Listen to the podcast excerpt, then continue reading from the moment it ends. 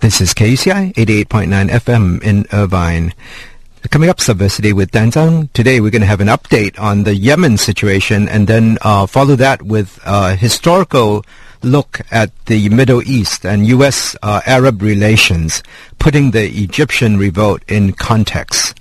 Uh, but first, we have this update on what's happening in Yemen with uh, Dana Moss, who was with us here last week. Thanks, Dana, for coming in on short notice. Thank you very much for having me again. I'm thrilled to be back. So what's happening in Yemen? Well, the last time we were here, we talked about protests that have uh, begun to occur in the capital, in the south, and elsewhere. Tried to give some context about where it was happening and why. Um, since I was here last week, uh, protests really began uh, again on Friday, um, but really they were more like political rallies than the protests that we saw uh, occurring in Egypt and Cairo, uh, and they were mostly led by the Joint Meetings Party, which is the coalition of opposition parties. And um, things really took a turn for the worse on Friday night when uh, pro-government and uh, security forces began to crack down on the protesters to beat them with um, sticks and use batons and other kinds of weapons, knives, we uh, saw reported.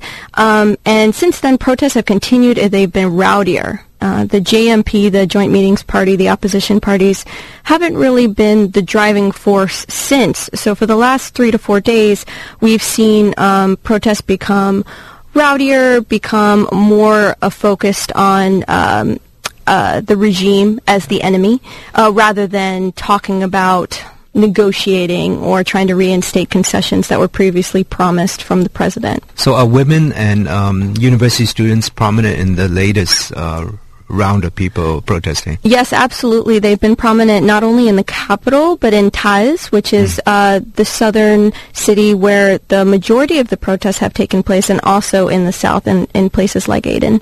Um, and most recently, there have been a, a, lot of news reports about the harsh way that the security forces have been cracking down on on both women and men. In fact, one of the leaders of the protests in Sanaa's name is Tawakkol Karman. She's a, mm. a, a Islah party um, member and an activist and a mother of three. Recently, they locked her up uh, and protests began in uh, to try and get her out of jail. But while she was in jail, she started to take the opportunity to uh, teach the prisoners about their rights and oh, to yeah, clean cool. the jail. She, I think they gave she gave money to the guards to buy bleach, and she began to clean the jail. And they just thought apparently she was such a pain in the neck that they'd better release her. But she's been at the forefront of these protests, which is which is quite amazing. So she got released. Yes, she did get released, and she's been on the streets, but she's had uh, increasing. Uh, repressive steps taken against her, threats against her life, and physical attacks as well. Though normally uh, the protest protesters around her have thus far succeeded in protecting her. Um, last week when you were on, uh, you and uh, Will Picard were on mm-hmm. uh, from the Yemen Peace Project. Uh, w- w- I think we didn't say that the regime, uh, the protests were specifically against overthrowing the the president. The at, That's at right. that time, huh? There were a bunch of mi- mixed messages. So the protests that began in early February uh, were a mix of calling for uh, reforms, calling Mm. for the ousting of the president. Oh, and some were calling for that too. Yeah, and in the, as far as I know, and in the South, uh, people have been calling for independence. Oh, now. yeah. Since the crackdowns began and have continued, and they apparently are getting much worse with the use of tasers against Mm. um, students and others, uh, the message has become m- one more of uh, President Saleh get out, and uh, you know this is the people's revolution. We're going to do what the Egyptians did in Taiz, which is where the epicenter of the protests actually are, not the capital of Sana'a. Which is interesting because the report, the few reporters that are in the country right now only really have access to report on what's happening in Sana'a, where there are more pro-government protests happening Oh, than in elsewhere. Unfortunately, because you need a travel permit to go anywhere in Yemen, uh, the regime has basically made any other city a kind of a journalistic blackout region. So pro- international um, journalists are not able to go to Taiz and Aden to report on what's happening, or at least they're not supposed to. Could you go there when you were there?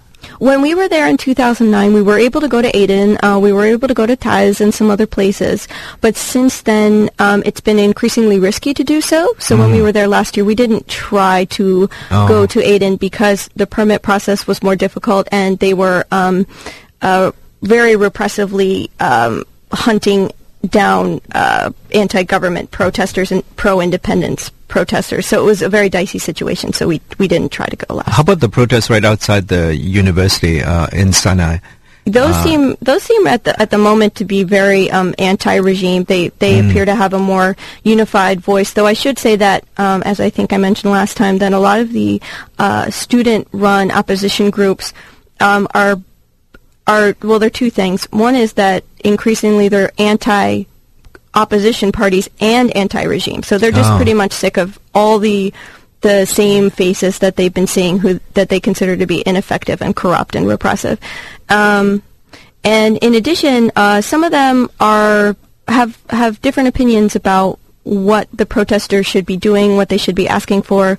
One of our colleagues, who's a, a Yemen Peace Project volunteer in Sana'a, has told us that he doesn't think protests are the way to go. So you do have a lot of students involved, um, but they're not necessarily uh, a completely unified voice. Are they arresting the students also? Yes, so there have been mass arrests in Sana'a, in Taiz, and in Aden, and in the places where journalists are less likely to be, they've been more, it seems, repressive against uh, peaceful demonstrators on the streets, which is a very disturbing trend. It seems in contrast to the uh, coverage in Egypt, where you know CNN and other news agencies, ABC and the foreign news agencies, uh, Al Jazeera also uh, stationed uh, TV cameras for live coverage. Is that happening in Yemen? That's a great question. So Al Jazeera just started to report live from Yemen, I believe, earlier today or yesterday. Um, we were very concerned when the crackdowns happened on Friday night that the only we were actually sitting at home watching a movie and we got this. Um, this message uh, through our email that Human Rights Watch had put out a report saying that these crackdowns had happened and nobody was reporting on it. And Oh, wow. we at the Yemen Peace Project were very concerned that this lack of international press about these issues was really going to do actual physical harm to the Yemeni people because there would be no sort of um, counterweight to Yeah. what was happening. But luckily, things have started to pick up a bit. I haven't been as pleased with the Al Jazeera coverage um, in Yemen that I was uh, with the Egyptian case. But to be fair to them, their offices were forcibly closed by the Yemeni regime in Yemen not too long ago.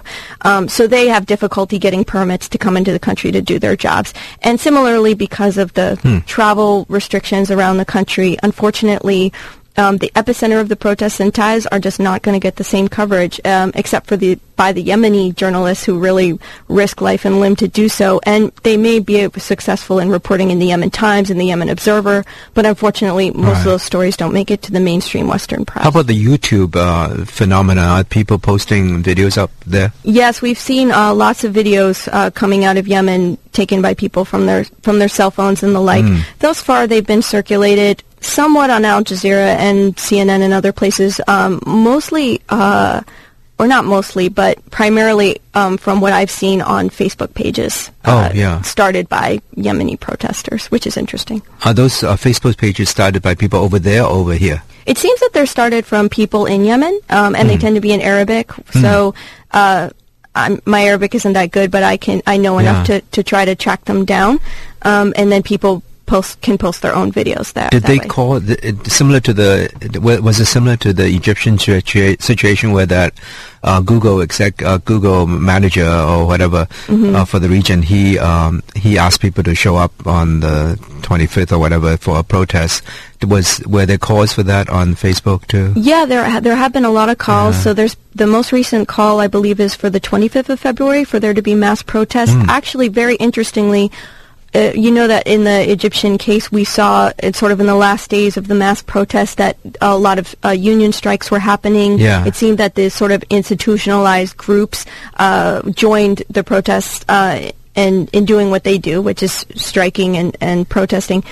But um, in even, Yemen, even the police were doing it. yeah, now the police have joined. Uh, this week, uh, I've read in the Yemen Times that the teacher syndicate uh-huh. and also the lawyer syndicate have planned mm. um, rallies. And actually, there's a pretty high level of unionization, particularly in the south of Yemen, uh, than people would expect. So we'll see if that picks up steam. I don't want to predict and jinx anything, but we'll see what happens about, if they yeah. get some momentum. How about the NGOs? Would they be participating, or are they afraid to participate if if they're funded by foreign company? Are they foreign? Yeah, they are foreign. Last time we talked about a that. lot of them are. Yeah. A lot of them are sort of do a uh, a mix between um, local and international. Uh, and that is just a fascinating question. So one yeah. of the one of my research questions is going to be asking how do institutionalized mainstream NGOs in Yemen mm-hmm. deal with deal with the situation when this sort of popular uprising happens? Do they risk sacrificing their ties with the government? Do they risk joining the people? I mean, how do they respond and, and what ends up happening? And I have a feeling that it's too risky for them. Any NGO at this point, well, they not only have to worry about international donors, but more than that, they all have to be accredited and licensed by, I think, the Ministry of Culture or the Ministry mm. of Internal Affairs, one of the one of the bureaucracies of the state. Mm. And they risk losing that if they speak out too strongly or if they, you know, align themselves with the enemy, capital T, capital Yeah. So that could be difficult for them, and that could be one of the reasons why they're kind of keeping a low profile at this time. I know in China last year they were the government was uh, asking for records from NGOs and raiding uh, NGO headquarters uh, uh, uh, offices in the country, especially if they took money from foreign uh, donors to try to to see where the money came from, I guess, or just to harass them. And yeah. so there was that kind of crackdown. Any mainstream me, uh, organization in, in, Yemen of any kind, I think risks mm. the same thing. So over the past two years, you've seen uh, media offices uh, being closed, journalists being arrested. So at any point, you know, you can you can sort of be shut down, and and I'm sure it's it's a it's an actual real threat for them. So the way that they sort of negotiate that is is interesting and also very constraining for them. How about the the coverage in the the the content of the coverage. What what do you think of that? I know the New York Times had a coverage, had a story yesterday on on Yemen. Uh, how did you see that, or did you see other mainstream uh, media coverage? We have been both annoyed and surprised by how the same media outlets can do such a terrible job at covering Yemen and then such a great job. Like, for example, the Washington Post basically implied that the Yemeni protests weren't going to succeed because everybody was too busy chewing qat, or basically, essentially calling them like lazy um, and really? unmotivated. Wow. Um, but then today they did a fantastic uh, profile on um, Karman, who's mm. the female leader I mentioned of the protest. So it, it really varies a lot. The one thing that's disturbing that I see on Al Jazeera. I see it. I see it on all these media outlets that I really actually like and admire. Is this idea that, well, people are troubled because if Saleh falls, Al, you know, there's this Al Qaeda issue, and Al Qaeda will rise up and sort of take over. I mean, it's imp- a lot of times it's implied. It's more nuanced than that, but there's definitely this anxiety, and people have totally bought this load of baloney that if something happens to Saleh, Al Qaeda is suddenly going to rise up as you know the big boogeyman and and take over, and th- and that's just not true. As we talked about last week, um, the president has done more to oh, yeah. To destabilize the country and to give Al Qaeda a reason to flourish than it has to. Um, to to really work against uh, the reasons that Al Qaeda are there. So that's a really big problem, and that's a disturbing trend that I see in the media. That's great. Uh, thank you, um, uh, Dana Moss. Well, thank you for having me back. I really yeah. appreciate it. Yeah, so we were talking about Yemen, and now we're going to go uh, to give a historical context uh, to the situation. Uh, with us on the phone is uh, Usama Makdisi, who's a history professor, Arab studies professor at Rice University. Welcome to the show. Thank you. It's good to be on. Great. we just had a little update on the Yemen situation, and what do you think of this um, in in view of your new book, uh, which is covering the history of U.S. Uh, Arab relations, Faith Misplaced, the broken farm promise of U.S. Arab relations, 1820 to 2001. Uh, are there parallels in history to this situation? Uh, in terms of the history, you mean? Yeah, in terms of the uh, history. There are, there are certainly parallels in terms of the, the quest on the part of many people in the, in the region, in the Middle East, and the Arab world specifically, for self-determination. Right. There, yeah, of course there are parallels. I mean, uh, but mostly these were directed. These these efforts at self-determination and democracy were directed at colonial powers against the British and the French, um, uh, and then more more recently against the the, the Zionists uh, or the Zionist movement in, in Palestine, or at the same time the Zionist movement in Palestine. But um, um, uh, and, and so in that sense, yes, there have been parallels. But uh, in this kind of mobilization that we've seen in Egypt and in Tunisia, and now spreading across the Arab world, this kind of popular uh, mass demonstrations, not led by the army, uh, the, these are really new events in, in this sense. But they are nationalist uh, uprisings, right? Would you call them nationalist uprisings? Yeah, of course. They're absolutely Yeah. they're, they're, they're nationalist uprisings. They, these are and just basically uprisings for dignity, for democracy, for human rights, um, for a better future. Yeah. Uh, yeah, I was struck by the by your analysis of U.S. Uh, presidents and how uh, some of the people uh, thought that the past U.S. presidents were just giving lip service to democracy and didn't live up to this promise. Uh, so, could, would you analyze and and you, your book actually um, brings it up to when Obama was in Cairo, and do you think that uh, you know people just didn't think of Obama as really giving a support to these uh, moves for self-determination, really, right? Yeah, well, I, and I don't think Obama has in this instance. I, mean, Right, I think, uh, yeah. in other words, I think Obama, President Obama, has been reacting to events, and I think it's a misconception for anyone to assume that the United States was behind these these mass protests in Egypt and, and in Tunisia before Egypt. I think the United States has been reacting to events, and I think what what Obama uh, has done, uh, what, what Obama may personally have felt, I don't know, but but the Yeah. U.S. administration and U.S. officials were of two minds. On the one hand, it's very clear in their reaction. On the one hand, they they they came out uh, initially very much in favor of stability, and they've they've always been in favor of what they call stability. In other words, uh, autocracies in the Middle East that have preserved uh, uh, U.S. interests, um, so to speak. And on the other hand, they were confronted with the, with the fact that you had millions of people in in Tunisia and in Egypt who were demonstrating in, a, in, in an essentially in, a- in a peaceful way, in, a- in a very democratic manner um, for human rights, for democracy, uh, and in a manner that the United States government could not openly oppose. And so the U.S.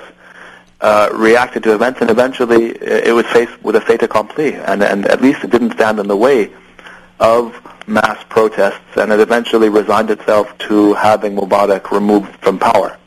How about when they sent um, the ambassador, former ambassador Wisner, uh, to was he ambassador before? He, they sent him to uh, Cairo To mediate. and- to mediate, and he was actually tied in to Mubarak, right? I mean, he has I mean, close ties. News He is- reports indicate that Yeah. yeah, that that he had uh, that his Mm-hmm. uh, I think it's his uh, uh, PR firm, if I'm not mistaken, or law firm. That law was, firm, yeah. That law firm that was involved in, in with Mubarak's regime. But again, I mean, I think it's it's better not to focus on on the individual, but rather to, to see the I think the bigger picture, which is to say that the U.S. has put in place, uh, quite tragically from my perspective, over several decades, a policy toward the Arab world, which on the one hand has been to support dictatorships um, who cater to U.S. interests. In other words, who guarantee a pro-American, pro-Western petroleum order. Um, and on the other hand, uh, the United States has also supported Israel um, and Israeli expansionism, despite the fact that both these policies, the support for Arab dictatorships on the one hand, the support for Israel on the other, have, have come at the cost of Arab self-determination. And as a result, I think the U.S. is now confronting a situation in the Arab world where it will have to, inevitably, it seems to me, uh, adopt, confront, develop a, a new policy that takes into account seriously uh, what Arabs think uh, and what they, what they, their aspirations in a manner that they never have up until this point. You you looked a lot at um, the history of missionaries in the Middle East, and in in another book, and also in this book uh, at the beginning. And uh, did you find that at the beginning there was actually some hope, I guess, for better relations with the U.S. Well, in the sense that in the sense that those you know there there are proponents of a so-called clash of civilizations who who consistently and continuously mislead the American public and try to pretend that there's always been a clash between the Muslim world and the United States or the West. And, and the fact of the matter is that any serious analysis of uh, American involvement with the Arab world, which will eventually, will inevitably take us back to the missionaries, American missionaries in the early 19th century and in, in the mid and late 19th century, uh, we'll, we'll find out very quickly that, in fact, there was no dislike of the United States, uh, certainly no cultural dislike of the United States that was general.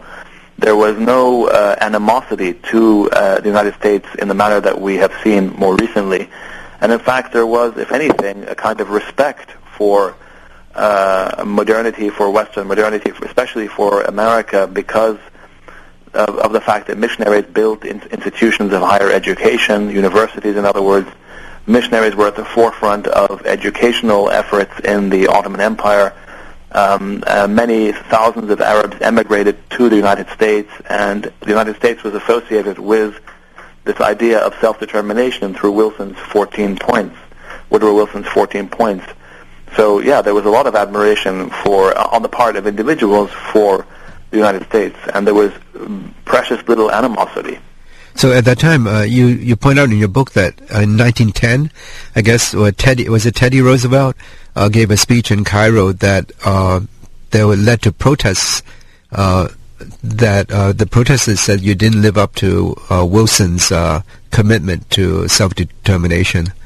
Well, that's that's before Wilson's commitment to self-determination. Oh, before, yeah. But, but the idea, Wilson, yeah, but the idea yeah. is the same. In other words, Teddy, Teddy Roosevelt went over and was basically um, uh, this is in the midst of, the, of, of an Egyptian nationalist movement that was trying to get rid of British control over Egypt. The, the, the British had occupied Egypt in 1882, and um, and rather than take the side of the nationalists, Teddy Roosevelt, uh, basically in a very patronizing, racist manner, told them to be patient and to to uh, to not be uh, impulsive, and um, and he, was very patronizing. So there were a lot of protests against what people in Egypt understandably and correctly saw as a patronizing racist attitude on the part of Teddy Roosevelt um, and his support for the British colonial um, occupation of of, um, of Egypt.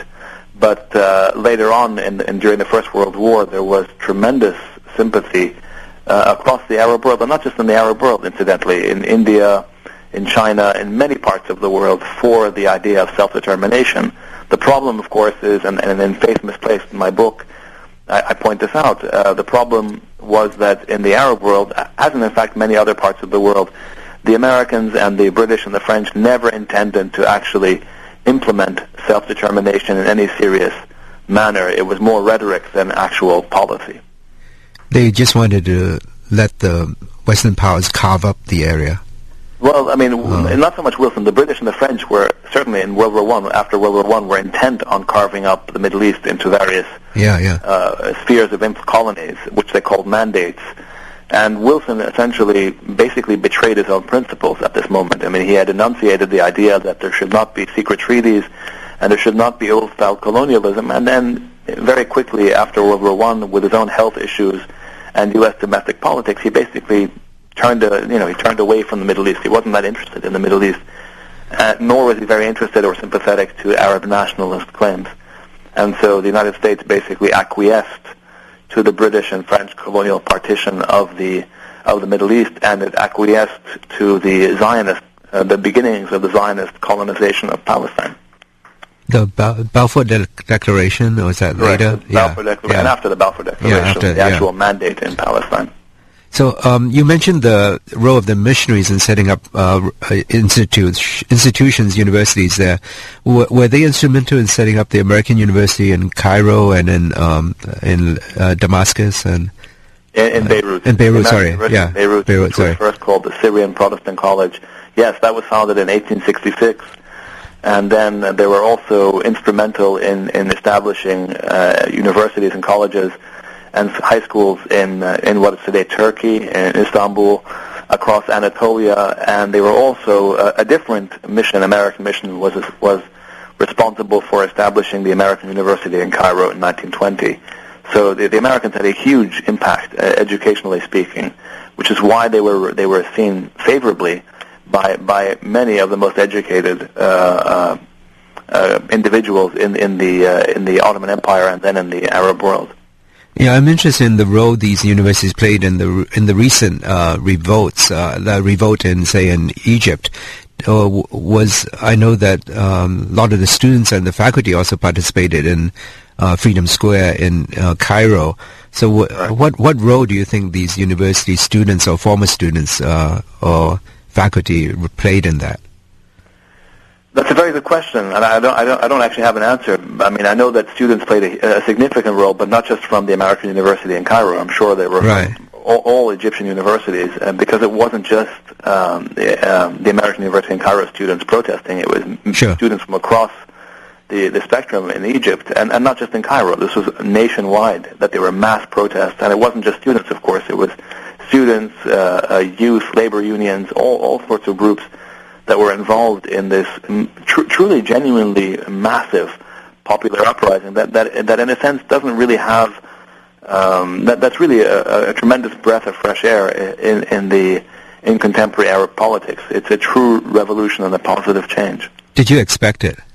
No. I, I, I expected it in the sense that I, I, I, I knew, uh, and like many Arabs, uh, knew and hoped that uh, we certainly knew that, that the Western representations of a dead Arab world or a dying Arab world or a, a moribund Arab world were, were entirely inaccurate in the sense that they that they, they missed what, what has been clear from throughout the 20th century, which is that the Arabs of, in all different countries, in Egypt, in Syria, in uh, in North Africa, in, in the Levant, in, in the Gulf, across this region have always wanted a life with dignity and, freedom.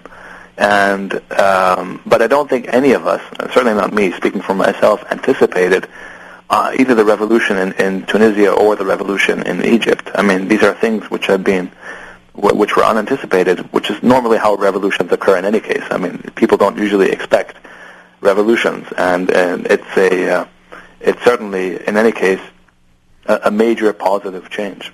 Are you surprised that the U.S. Uh, government didn't plan for this or pre-plan for this? I guess. No, because no. the U.S. government uh, was not leading these, has not been leading these protests, uh, and as I said, has been reacting to these.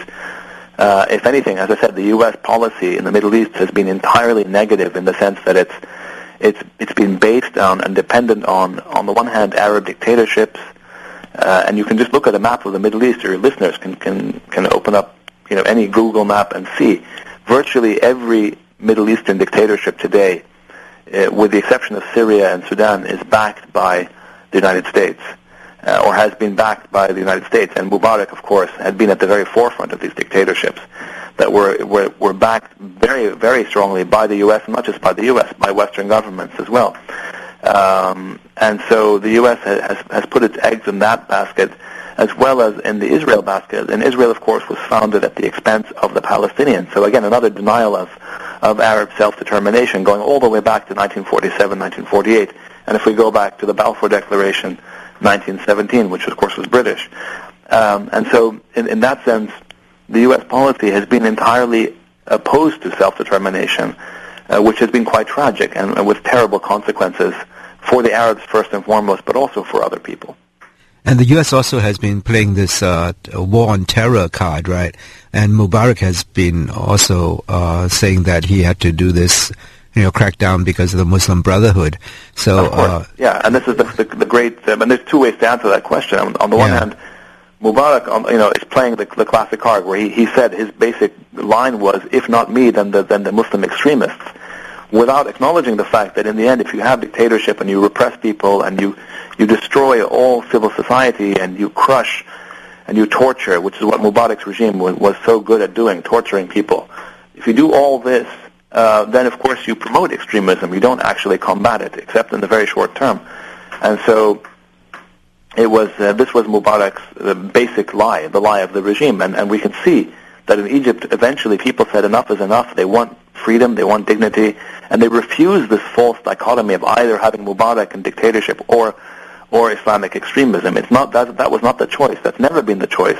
That's been the choice that Mubarak said uh, was the choice, and then that was a uh, basically a lie. And the U.S. and you can see in the hysteria in the U.S. media and in government circles about what's going to happen in Egypt if Mubarak falls. This was the first initial U.S. reaction. Is it going to become an Islamic state a la Iran?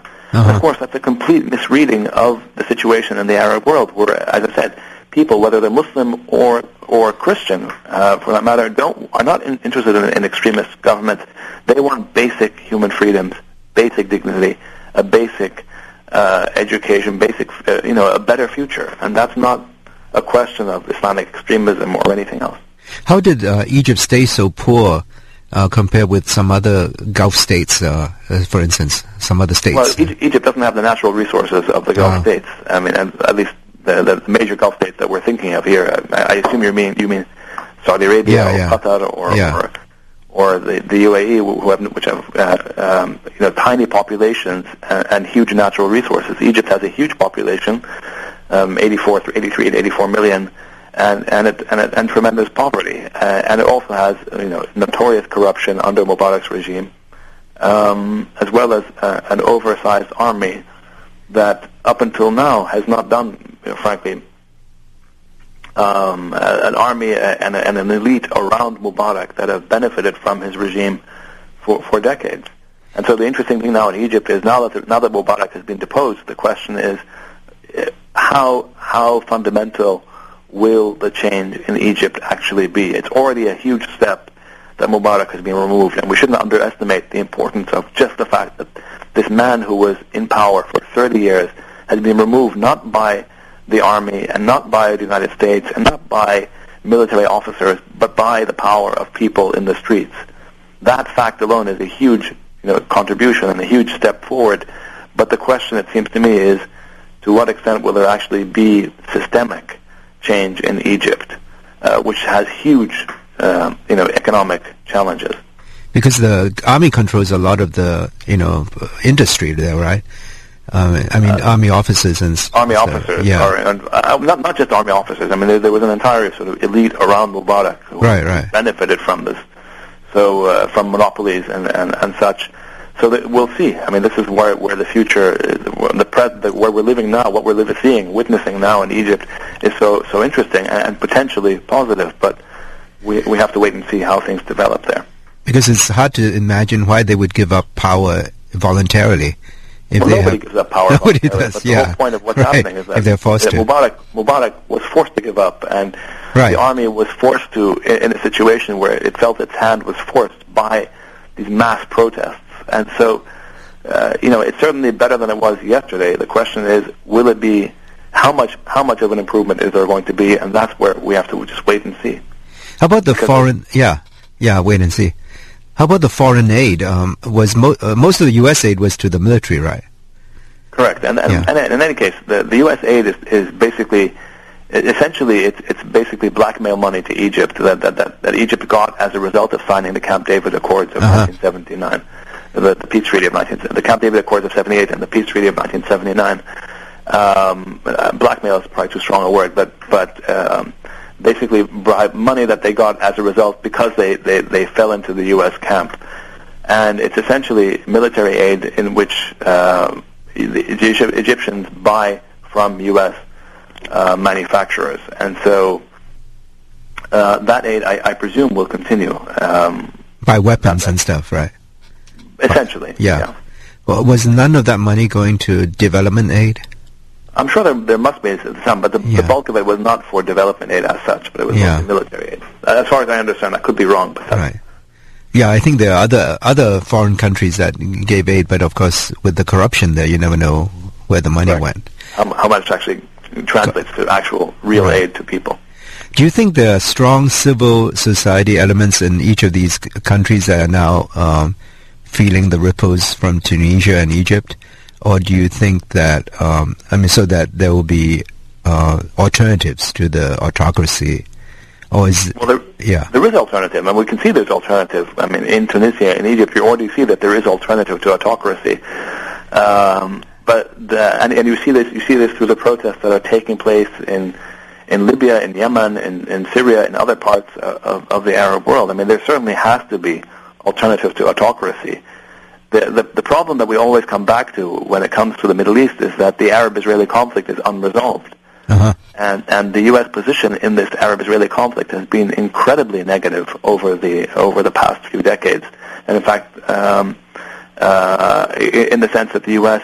peace process has been based on uh, and, and has, has assumed as an essential uh, part of its, its, its, its logic, has assumed that Arab popular will and Arab democratic aspirations are entirely negligible. And so if you think about it, all the peace treaties, the two peace treaties, in fact, Egypt first in 1979 and then Jordan in 1994, are both, both based on Arab autocrats, Anwar Sadat in Egypt, King Hussein of Jordan, delivering their countries into a, an Israeli-centric U.S. vision of a resolution to the Arab-Israeli conflict. In other words, uh, both peace treaties with Israel do not and did not and have not stopped the Israelis from their inexorable colonial expansion into the West Bank, into East Jerusalem. And so it's, it's been a flawed peace from the very beginning because it only takes into account Israeli domestic concerns, Israeli uh, security concerns, Israeli internal politics, and it assumes that the Arabs have no popular politics, have no will, have nothing essential on their side. Uh, President Carter was on campus at UC Irvine a few years ago touting his book. Uh, Which one? The yeah, the one about the peace plan and all the you know the points and whatever you know how many points plan whatever they call it. Mm-hmm. I can't remember, but uh, yeah. yeah. So you, do you? Th- I mean, what, what's your critique of that? Um, that plan? I, have not read Carter's. Which one? Depends on which book we're talking about. Yeah. If it's uh, the, uh, uh, you don't you don't mean the apartheid book? No. no, uh, there's a newer book. Yeah, I haven't, I haven't read a newer book, but I mean, you know, um, Carter. I think Jimmy Carter is a you know a, a man who, who I think understands. You can certainly see this in his writings. He understands now yeah. more more than he ever did, or at least he was ever allowed to express when he was president. He understands that that there has to be a resolution to the Palestinian aspect, the component of sure. the Arab-Israeli conflict, yeah. and that these are, these are all related. You can't resolve the Arab-Israeli conflict and deny Palestinian rights, which is what the American peace process has been all been about. It's about ignoring fundamental Palestinian rights, hoping that they'll go away in the way that the American treated Native American, in the way American Indians were treated, for example. You just hope that the natives will eventually go away and or they'll be put into hmm. uh, into reservations or whatever. That, that that's Yeah. that's not a feasible approach. Uh, that's been the Israeli approach to peace, but that's not a real approach to peace. And I think um, ultimately uh, a real peace plan has to deal with the equality of Palestinians, Israelis, uh, Muslims, Christians, and Jews. They all have to have equal rights, and I think Jimmy Carter understands that now. Um, but of course, he's not in power. Yeah, yeah. How about this whole controversy recently with the uh, uh, Palestinian negotiators uh, quitting, negotiator, chief negotiator quitting, and the um, you know because of the leaked documents from what? Yeah. yeah wh- Well, what what do you think of that? Again, yeah, yeah, that's um, again. You're, you're referring to Saeb Erekat, yeah, and again, it's it's it's a it's a tragic aspect of how how lost, how defeated, how how pathetic, uh, re- in a real sense, uh, the Saeb Erekat and the Palestinian Authority that he represents have become. I mean, they've lost any sense of of uh, of their own uh, um, liberation, and and all they are negotiating for are the crumbs that the Israelis are willing to give them. And you can see in the in the Palestine papers that, that have revealed beyond a shadow of a doubt that the Israelis have no interest. Uh, I'm talking about official Israel now. Uh, the Israeli government and Israel have no interest in any meaningful, real peace with Palestinians that is based on equal rights. None. I mean, the Israelis are intent on colonizing what they want of the West Bank, of expanding their colonization of East Jerusalem. That's what they want. And they are not interested in any kind of serious peace deal with the Palestinians. They're willing to give Palestinians self-rule in various parts, enclaves in the West Bank. Um, they're willing to do that, and they're willing to negotiate and to humor and cater to a, a tiny group of Palestinians, uh, essentially in Ramallah, uh, like Erekat, you know, and lead them on in these endless negotiations. But um, there, there's nothing serious going on at that level. Oh, what do you think uh, Edward Said would have said about uh, developments this week? I think he would have been proud. I think like like the vast majority of, of people who know about the Arab world, who care about the Arab world, who understand the Arab world in a, in a non-racist, non-Orientalist manner, I think he would have been proud, proud to, to, to witness. I mean, it's, it's a tragedy, of course, he, he had to not witness this moment, Yeah.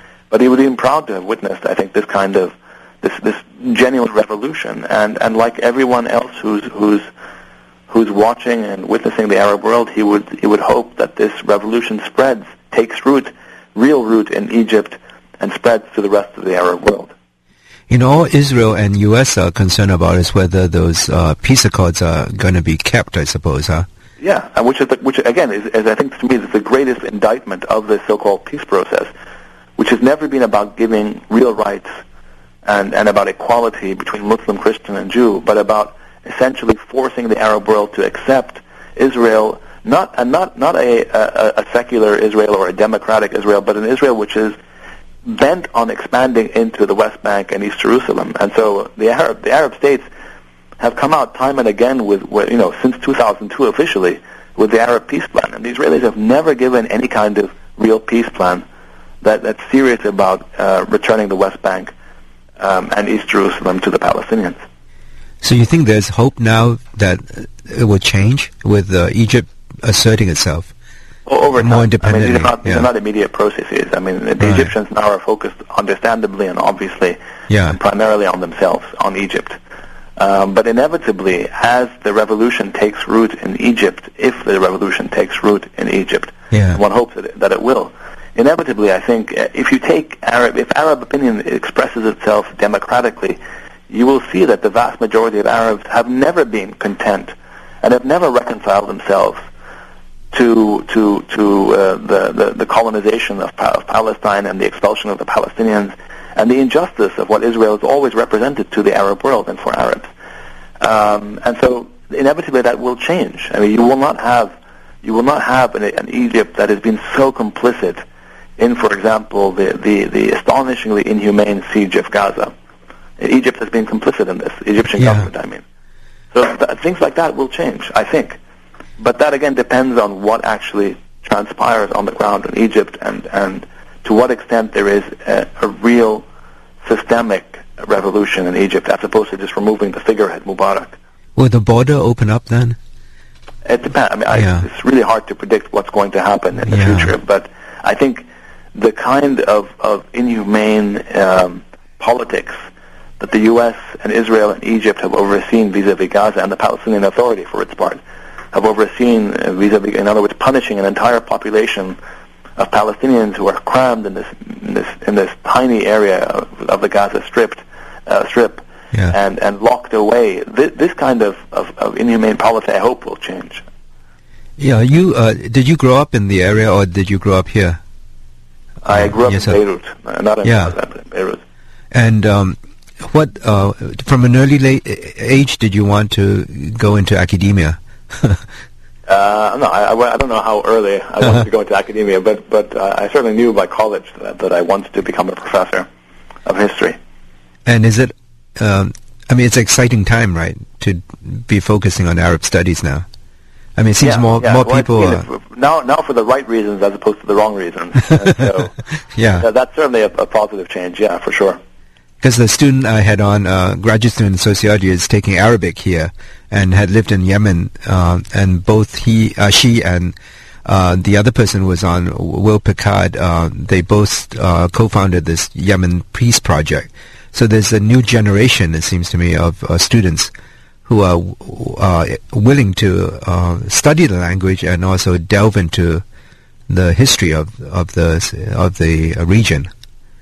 That's good. That's very important. I mean, I think the more we humanize uh, and understand uh, the Arab world, I think the better U.S.-Arab relations will be inevitably. And do you think U.S. is now going to lose its kind of dominance or domination over the region? Uh, But I think the in terms of because of Egypt, you mean? yeah, yeah, I, I think i- it's it's it's too early to tell what's going to happen. Uh, you know, in terms of the the the, the, the grand geopolitical picture of, of the Middle East. But I think the United States has been losing its dominance, uh, or at least Right. its, its, uh, dominance ever since the Iraq War. I mean, which has which uh, I think was a catastrophic setback for for the United States in terms of the, the violence of that war, the, the, the, the mayhem that was unleashed on Iraq, and it's still that you still see in Iraq what's going on today. There's still car bombs throughout Iraq. Sure. This kind of and, and the bloodshed of the war and the deaths and the, of so many Iraqis, um, and and the expulsions and the sectarian violence, that was already a, a um, uh, and, and of course the war waged under false pretenses. Uh, all, all these things uh, have had a terrible effect on, on the United States' reputation as well as the financial and the economic well-being of the United States itself, given how, how expensive these wars are. Um, and then, of course, you have the U.S. support for Israel, this endless bias towards Israel, which which also saps from you know any credibility on the part of the U.S. So I think, uh, and the fact that resistance to Israel has not weakened. In fact, it's still there. You see it throughout the Arab world uh, and the loss in the 2006 war, when Israel lost the 2006 war with Hezbollah, I think all these have a negative effect on, on the U.S. standing. I know a lot of these, uh, this reaction in the U.S. stems from 9/11, but it seems to me that um, 9/11 would not have happened if U.S. had a better foreign policy towards um, the region. Don't you think? The yeah, well, I think it's it's it's certainly I think it's certainly true to say that that um, had the U.S. had from the from the outset from the 1940s and 50s had the U.S. not made this I think terrible decision to basically support on the one hand the most reactionary aspects of the Arab world and to support Zionist colonization of, of Palestine had the U.S. not ended up supporting these things and becoming especially after 1967 becoming the prime supporter of uh, of uh, um, of Israel, military uh, and economic supporter of and political patron of Israel after 1967. Had the U.S. not done that, and had the Arab world itself, because it's not just the U.S., I mean, 9/11 is not just a reaction to U.S. policies. Had the Arab world itself had a healthier political culture, um, but the combination of this sort of Western colonization of the Arab world and uh, Arab autocracy and extremist elements that I think are available in every society. Oh, sure. This combination is what led to this catastrophic uh, phenomenon. Um, so, so, are you an, yeah? Are you an optimist? You you believe people can work things out? No, countries uh, can. you know, not, not the circum- no, not not in a naive way. I don't think. Yeah, yeah. I think I, th- I certainly think that that uh, there is no such thing as a clash of civilizations. That that I'm yeah. 100% certain of. I think, of course, there are people who believe in it, unfortunately, and that belief is extremely damaging, like like any kind of bigoted, racist, ignorant belief. I mean, you know, belief itself is not something that that is always rational. Um, but I certainly believe that uh, the United States uh, and American people in general, and Arab people, have a lot more in common than they than than than than they have differences. Because uh, part of the the belief in the clash of civilizations is that uh, people think that uh, Arab countries are all Muslim, right? They don't realize there are all sorts of people in there, all sorts of religions. Correct. They, they don't, and they also think that all Muslims are the same, and that Islam is one thing, and that, uh, in other words, it, it, it, it enjoins or, or commands one kind of belief, and that it's more prone to fanaticism than, than any other religion. And they, they, all sorts of things are, are said about Arabs and Muslims which are entirely inaccurate. I do want to ask you what's been happening on campus. Uh, you may have heard that the uh, DA uh, recently uh, impaneled a grand jury to investigate the Muslim Students Union on campus, and then um, a few days later, a few weeks later, uh, charged the students who had protested Ambassador Oren, the Israeli ambassador who had spoken at UCI, uh, charged them with conspiracy, misdemeanor actually uh, empaneled a grand jury to f- find out if he should charge them, and then he did charge them with a misdemeanor for protesting.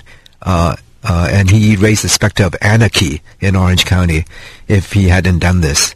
Uh, so th- this seems to be a stepping up of the uh, not just the rhetoric but also the uh, actual crackdown by the state on student protests. And have you seen that kind of reaction in other on other campuses?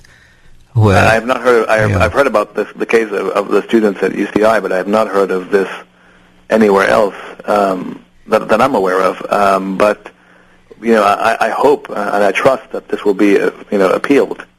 or, or that, that this will be this will be contested at least. I mean, this obviously hasn't it hasn't Yeah. gone yet to trial, has it? Or they're going Uh, now to trial. They're going uh, in a few weeks. Uh, trial will start, but a hundred faculty did sign a statement protesting the Yeah. the charges. Yeah, I mean, it's outrageous that basically these these protests happen all the time Right. on campuses, and the idea of a campus is that it, it should be a place, and it has to be a place where where protests from all sides. I mean, where where freedom of speech and and academic freedom is, is cherished, and that you can have debates, and sometimes.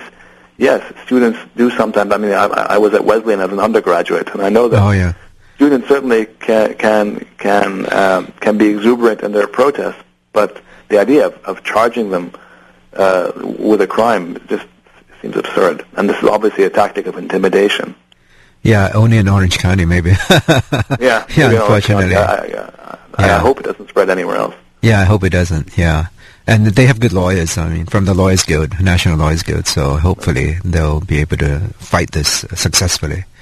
Uh, so, Andre, thank you very much uh, uh, for being on the show. Uh, Usama Makdisi, the author of this new book uh, called Misplaced, uh, or Faith Misplaced. I just want to ask you, faith, do you mean a religious faith or faith in democracy or what faith? Um, all sorts of faiths. I mean, it's, it's both basically the American faith, the early American missionary faith. Uh-huh. They could actually convert everyone, but also the faith that, that Arabs had in the West, uh, but also the, the, the, the faith in modernity, all sorts of different faiths. The faith that extremists have in the religion. All these faiths are misplaced, it seems to me. Yeah, this fascinating book, um, analysis of U.S. relations with Arab countries uh, from uh, Public Affairs, uh, the publisher of Public Affairs. Thank you, Makdisi. Uh, Mr. very much Dr. having me on. Makdisi. Yeah, thank you. Bye-bye. Bye-bye. Keep in touch. Bye-bye. Bye-bye. Uh, so that was um, Professor Makdisi from Rice University, um, a professor of Arab studies, uh, historian at Rice University. And earlier we had Dana Moss, who is with the Yemen Peace Project, updating us on events this week uh, as protesters took to the street to ask for regime change in Yemen after the tumultuous events in Egypt last week. And so this is Dan Tsang signing off for Subversity here, and we'll be listening to uh, some music from Yemen as we close out this uh, hour, uh, as we have covered the um, Middle East here, and we'll be playing you some music from Yemen.